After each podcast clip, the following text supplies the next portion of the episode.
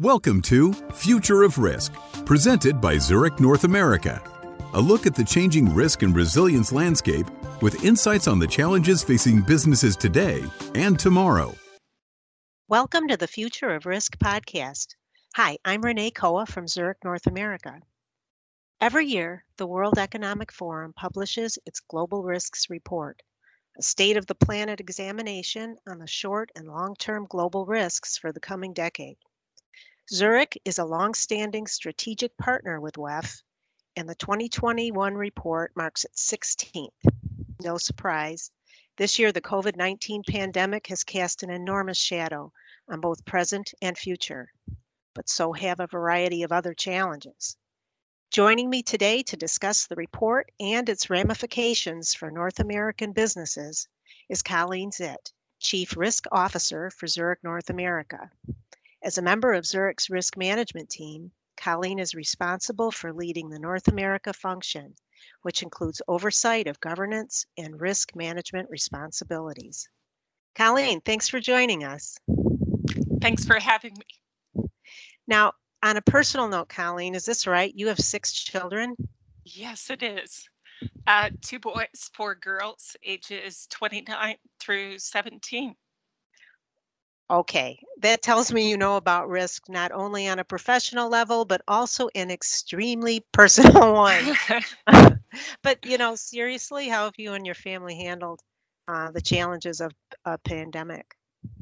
Well, you know, it hasn't been easy, but we shepherded through homeschooling, returned to school, worked from home, going back to the office. One of my children actually contracted COVID and thankfully fully recovered. But like most, we also face making choices to social distance from our parents. We've also managed to welcome a grandchild as well as hold a wedding. Life continued. Um, and for the most part, we worked together to support each other through these life events as well as the uncertainties. I think the one thing that was really important here was checking in on each other often. Uh, that's really um, what a year. just yeah, kind been, of process what you just said.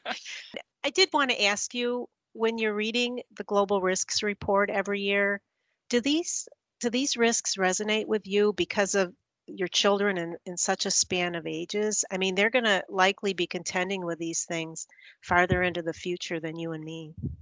Yeah, I feel this year's report really hit home for me. Um, it highlighted so many areas from my personal experience. You know, the longer term societal and economic impacts are, are truly evolving. And I think about that from jobs and education of our youth, um, as well as really preparing for their future as, as a key challenge.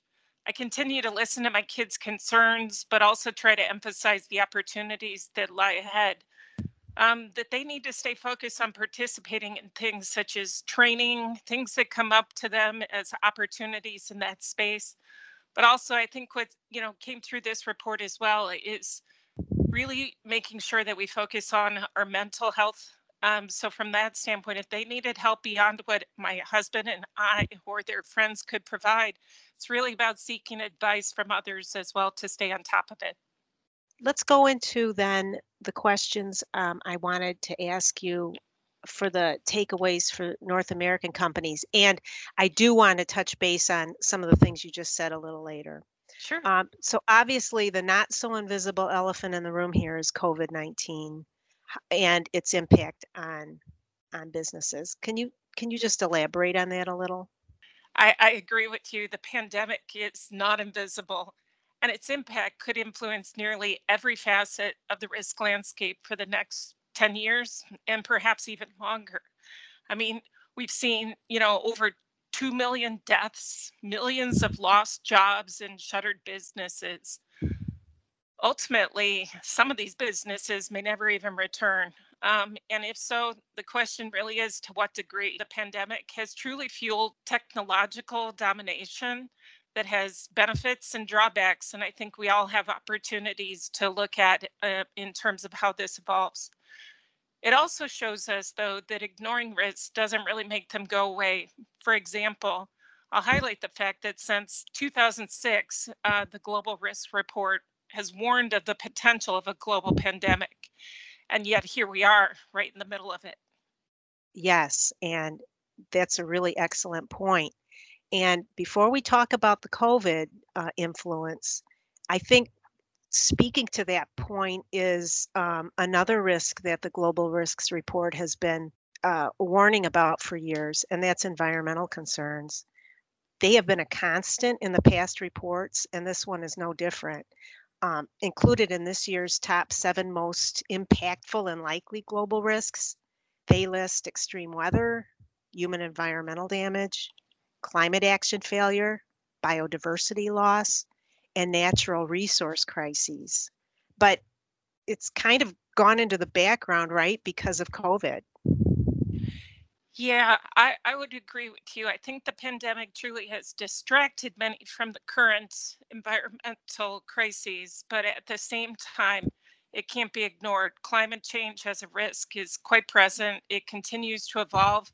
We see it basically, if you reflect on this past year's natural catastrophe event count, it's one of the highest on record. Um, last year alone, the U.S. experienced over 22 weather climate disasters with losses exceeding a billion dollars each, which is which is a record. The business community has been frequently impacted by climate events, and you know, really, it sits top of mind right now, and honestly, into the future until we can get our arms around this. So, what are some of the things that businesses can do? Well, you know, businesses can take a variety of steps. They they can be big and they can be small. It's really important to promote environmental sustainability by reducing their carbon footprint, invest responsibly, work with their communities and policymakers to create really meaningful change and positively contribute to the communities and regions that they, you know, serve from a business perspective. Are there um, some things you wanted to to um, share that Zurich does for climate resilience? Oh, I'd love to. As you know, uh, Zurich has been uh, an advocate for climate resilience, and I'll touch on a few, but is, the list is actually quite long. Um, and we continue to add to the things that we're doing uh, across that landscape every day. Zurich was a founding member of the United Nations Net Zero Asset Owner Alliance which really is just committing to a zero emission portfolio of investments by 2050. Uh, we were one of the first insurers to make the United Nations Business Ambition for 1.5 degrees Celsius pledge in 2019.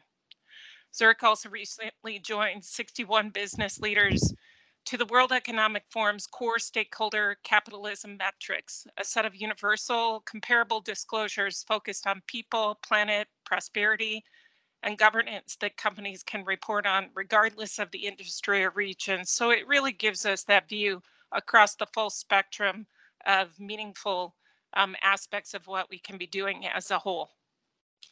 Operationally, Zurich has consistently achieved ambitious emission reduction targets and has been operating as a zero carbon neutral business since 2014. I'll tell you, that's a huge milestone for me. And in addition, I'd just say Zurich committed to using 100% renewable energy as power across our global operations by 2022 and joined um, many across additional pledges to start util- utilizing renewable energy, specifically um, committing to switching our entire global automobile fleet to electric vehicles by 2029.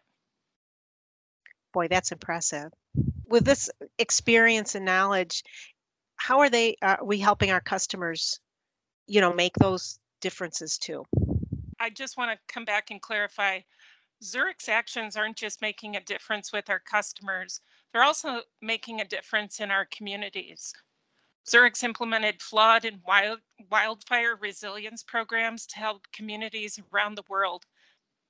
Since 2013, I think it is, we produced exhaustive post event review capability reports to help communities become more resilient to these natural disasters and extreme weather.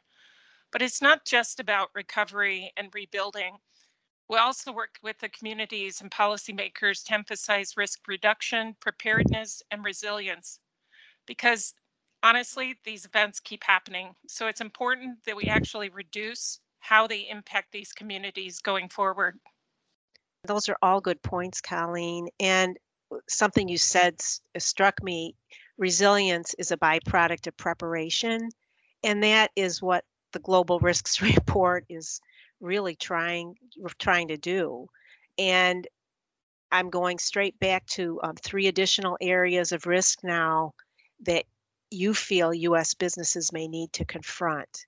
Um, one of those in this year's report, and you talked about it earlier, was the acceleration of digital transformation. Technology has become a superhero for so many of us newly remote workers, and I'm one of them. But our business is thinking about the risks with this.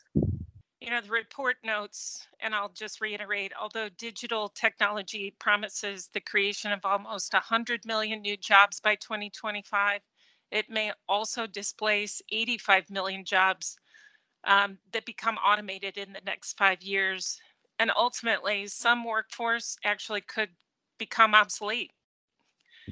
Many adults and I'm one of them. I certainly had to learn how to adapt to working from home and the technology advances that were put in front of me here. But many adults still lack digital skill capabilities. Um, there's a danger of a deepening existing inequality between the digital haves and have nots at the company level. And it is certainly a risk that we need to manage going forward. I'll also highlight, though, the good news, according to the report, was you know two thirds of employers expect to see a return on their investment in upskilling and reskilling within about a year. Um, this is certainly an area that Zurich has been focused on for its own business, but also is included in our focus as we advise our customers about business resilience. I'd also like to add another consequence of digital transformation that you touched on is the increasing cyber risk exposure. Companies must constantly review their risk mitigation strategies to keep ahead of the quickly evolving cyber challenge. Risk mitigation is key, but also preparing for scenarios and really knowing how your company would handle a situation. It's extremely critical to know how you would respond. And Zurich has products and services in this space and ultimately can help advise our customers accordingly great point. I didn't think about that.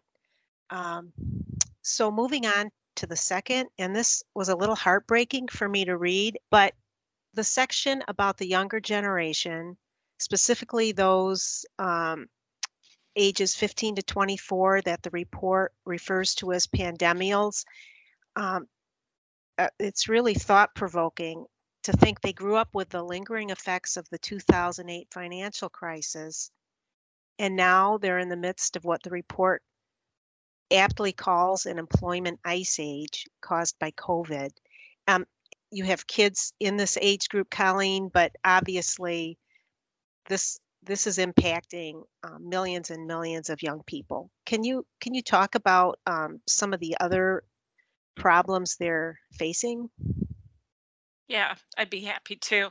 And and you highlighted it. I have four of my six children actually fall into this range. And this report just highlighted so many of the topics that I think we've been dealing with, thinking about, and trying to plan and support our children as they go off into the next stage of, you know, their lives. But what our kids have been dealing with the the children of that age group is handling is remote schooling limited social opportunities, really a change in the whole job landscape. All of these things are byproducts of the pandemic, and we'd like to think of them as short term in nature, but there's a severe uncertainty about really what is the change and how long will it last. You know, don't forget the pre pandemic threats of environmental crisis and technological disruption. Those also overlay uh, the current uncertainties and concerns all of this is challenging their economic prospects and i think as i mentioned before mental health it, it is hard for them to get a sense of how can i control and make the decisions that i need to about a future that's quite uncertain. Know we can't forget this is a workforce of our future.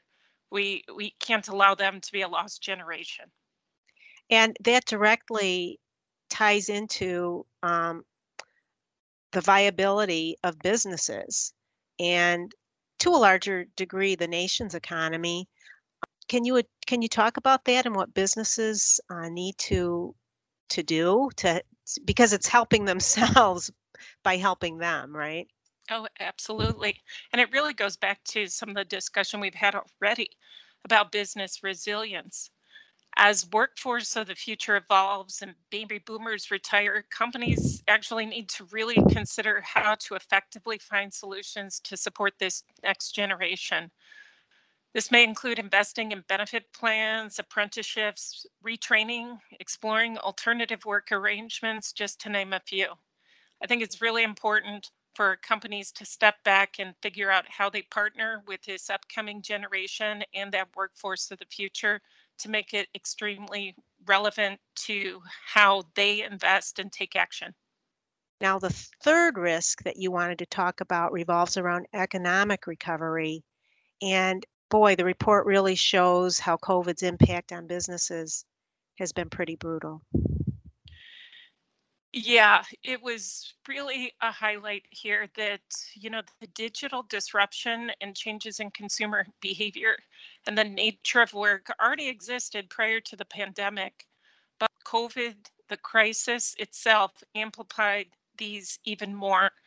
It amplified and accelerated the need for investment and development in this space you know, the economic stagnation and the loss of countless small businesses has widened gaps between large and small companies.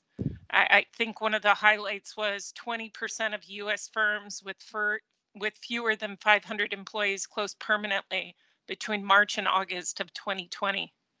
Many of these companies that survived remain dependent, though, on state support. So again, we're still in a quite a fragile state there's a lot of change that's continuing um, with regard to technology and the recovery, but um, we're going to have to see this through and really, really watch it closely. Now, uh, the the arrival of the vaccines is is making everybody more optimistic, and businesses too, of course. So, when we come to, into that next mode of recovery, Colleen, are there things businesses can do or think about doing? I think the recovery is really already happening. As you said, I think there's optimism, but as people went into the initial stages of the lockdown, they already started to look towards the future on you know and when they would come back to work i think the timing has just extended beyond what we all thought was was probable at the time but but truly businesses and industries will require agile and distributed workforces. Some things to consider and be open to is the potential for hybrid working options comprehensive reskilling and upskilling of employees. Companies will probably need to rethink their physical space and organizational design for the workforce of the future and they really need to also consider navigating the opportunities that automation and digitalization can offer. I think these set them up for a longer term success path that they can take as they take that road to recovery. Now, Colleen, um, when you look back on 2020, it was a tumultuous year, which is an understatement. But, and because of that, actually, the report touches on the growing importance of businesses being good corporate citizens. Can you talk about that? Yeah, I think it's more important than ever for companies to reflect on societal values um, in the core of how they operate and lead their business. You know, we've we've talked about the workforce of the future and really what attracts talent to want to work for a company um, not only for the short term, but the longer term. So it's really important for companies to follow through with meaningful actions to support a broad base and sustainable economic recovery and growth, which then really supports business resilience and confidence in the marketplace. Strengthening of societal trust and work to reduce inequity is, is I think, what there's, you know, definitely a movement um, and pressure for companies to get involved with. And again, it's our responsibility to take lead and take action, which will require deliberate actions, about our values and goals that support these ambitions. You observe that although the report focuses on problems and challenges, it also offers solutions. And one of the concluding chapters was the sort of a lessons learned approach to the pandemic. Yes, I would just highlight these these takeaways aren't about solving for the current pandemic, but really how we can apply what we've learned to the next global crisis. A business facing its own particular challenge can find insights in this report. And I feel like the report really highlighted that business and society needs to focus on building analytical frameworks that take a holistic and systems based view of risk impacts to help identify potential dependencies, spillover consequences, vulnerabilities, and, and blind spots, things we didn't see. Um, and, and so learning those lessons and bringing them to our toolkit for the future is absolutely important to strengthen our preparedness and resilience identifying investing in risk champions, people who would be the ones who really have their, you know, let's say binoculars looking out onto the horizon, who will spur innovation um, in risk analysis, financing, and responsible capabilities, as well as foster relationships between scientific experts and political leaders. We saw some of this come out of the pandemic um, itself, but more needs to evolve from here forward building trust through clear and consistent communications and combating misinformation, as well as exploring new types of public private partnerships on risk preparedness um, through technology, logistics, and manufacturing. I think these are some of the highlights that came through the report that really, I feel, were a sound reflection of what we learned. You've offered such great insight. Is there anything else you want to mention? Yeah, I, I, I think it's important just to step back and say identifying the problems is only part of the equation. Companies must develop risk management strategies that recognize opportunities as well as weaknesses. Addressing these risks is the first step in building resilience against them, and in doing so, paving a path for success. Okay, Colleen, we're changing tone a little bit here because it's time for the lightning round. Oh, awesome. As the chief risk officer, I'm going to ask you five things for you to answer as quickly as you can and elaborate if you wish or or not. So here we go. Best part of having six kids. Okay. I think it's always having something to do. Life's a party at my house, and we don't need to invite anybody else to have fun. So that's good worst part of having six kids? Okay. Uh, that's a good one. I'm going to have to say funding college educations. I don't need to say more. Three, if you had to grade yourself on taking professional risks, what grade would you give yourself? Um, I would have to give myself a B minus. I do take risk, but they are generally relatively calculated. What is the riskiest thing you've ever done? This might not compare well to other people, but probably the riskiest thing I've ever done was ziplining in Costa Rica. Uh, it was a heart racing moment, but I did use plenty of safety gear. Spoken like a chief risk officer. and lastly, do you remember the biggest professional mistake you ever made? yes, I do, Renee. I remember. okay, I think that's your answer. Colleen, thank you so much for joining us. Thank you, Renee. This was a pleasure. Thanks for listening to Future of Risk, presented by Zurich North America. If you like the show, we'd appreciate it if you left a comment or review wherever you get your favorite podcasts.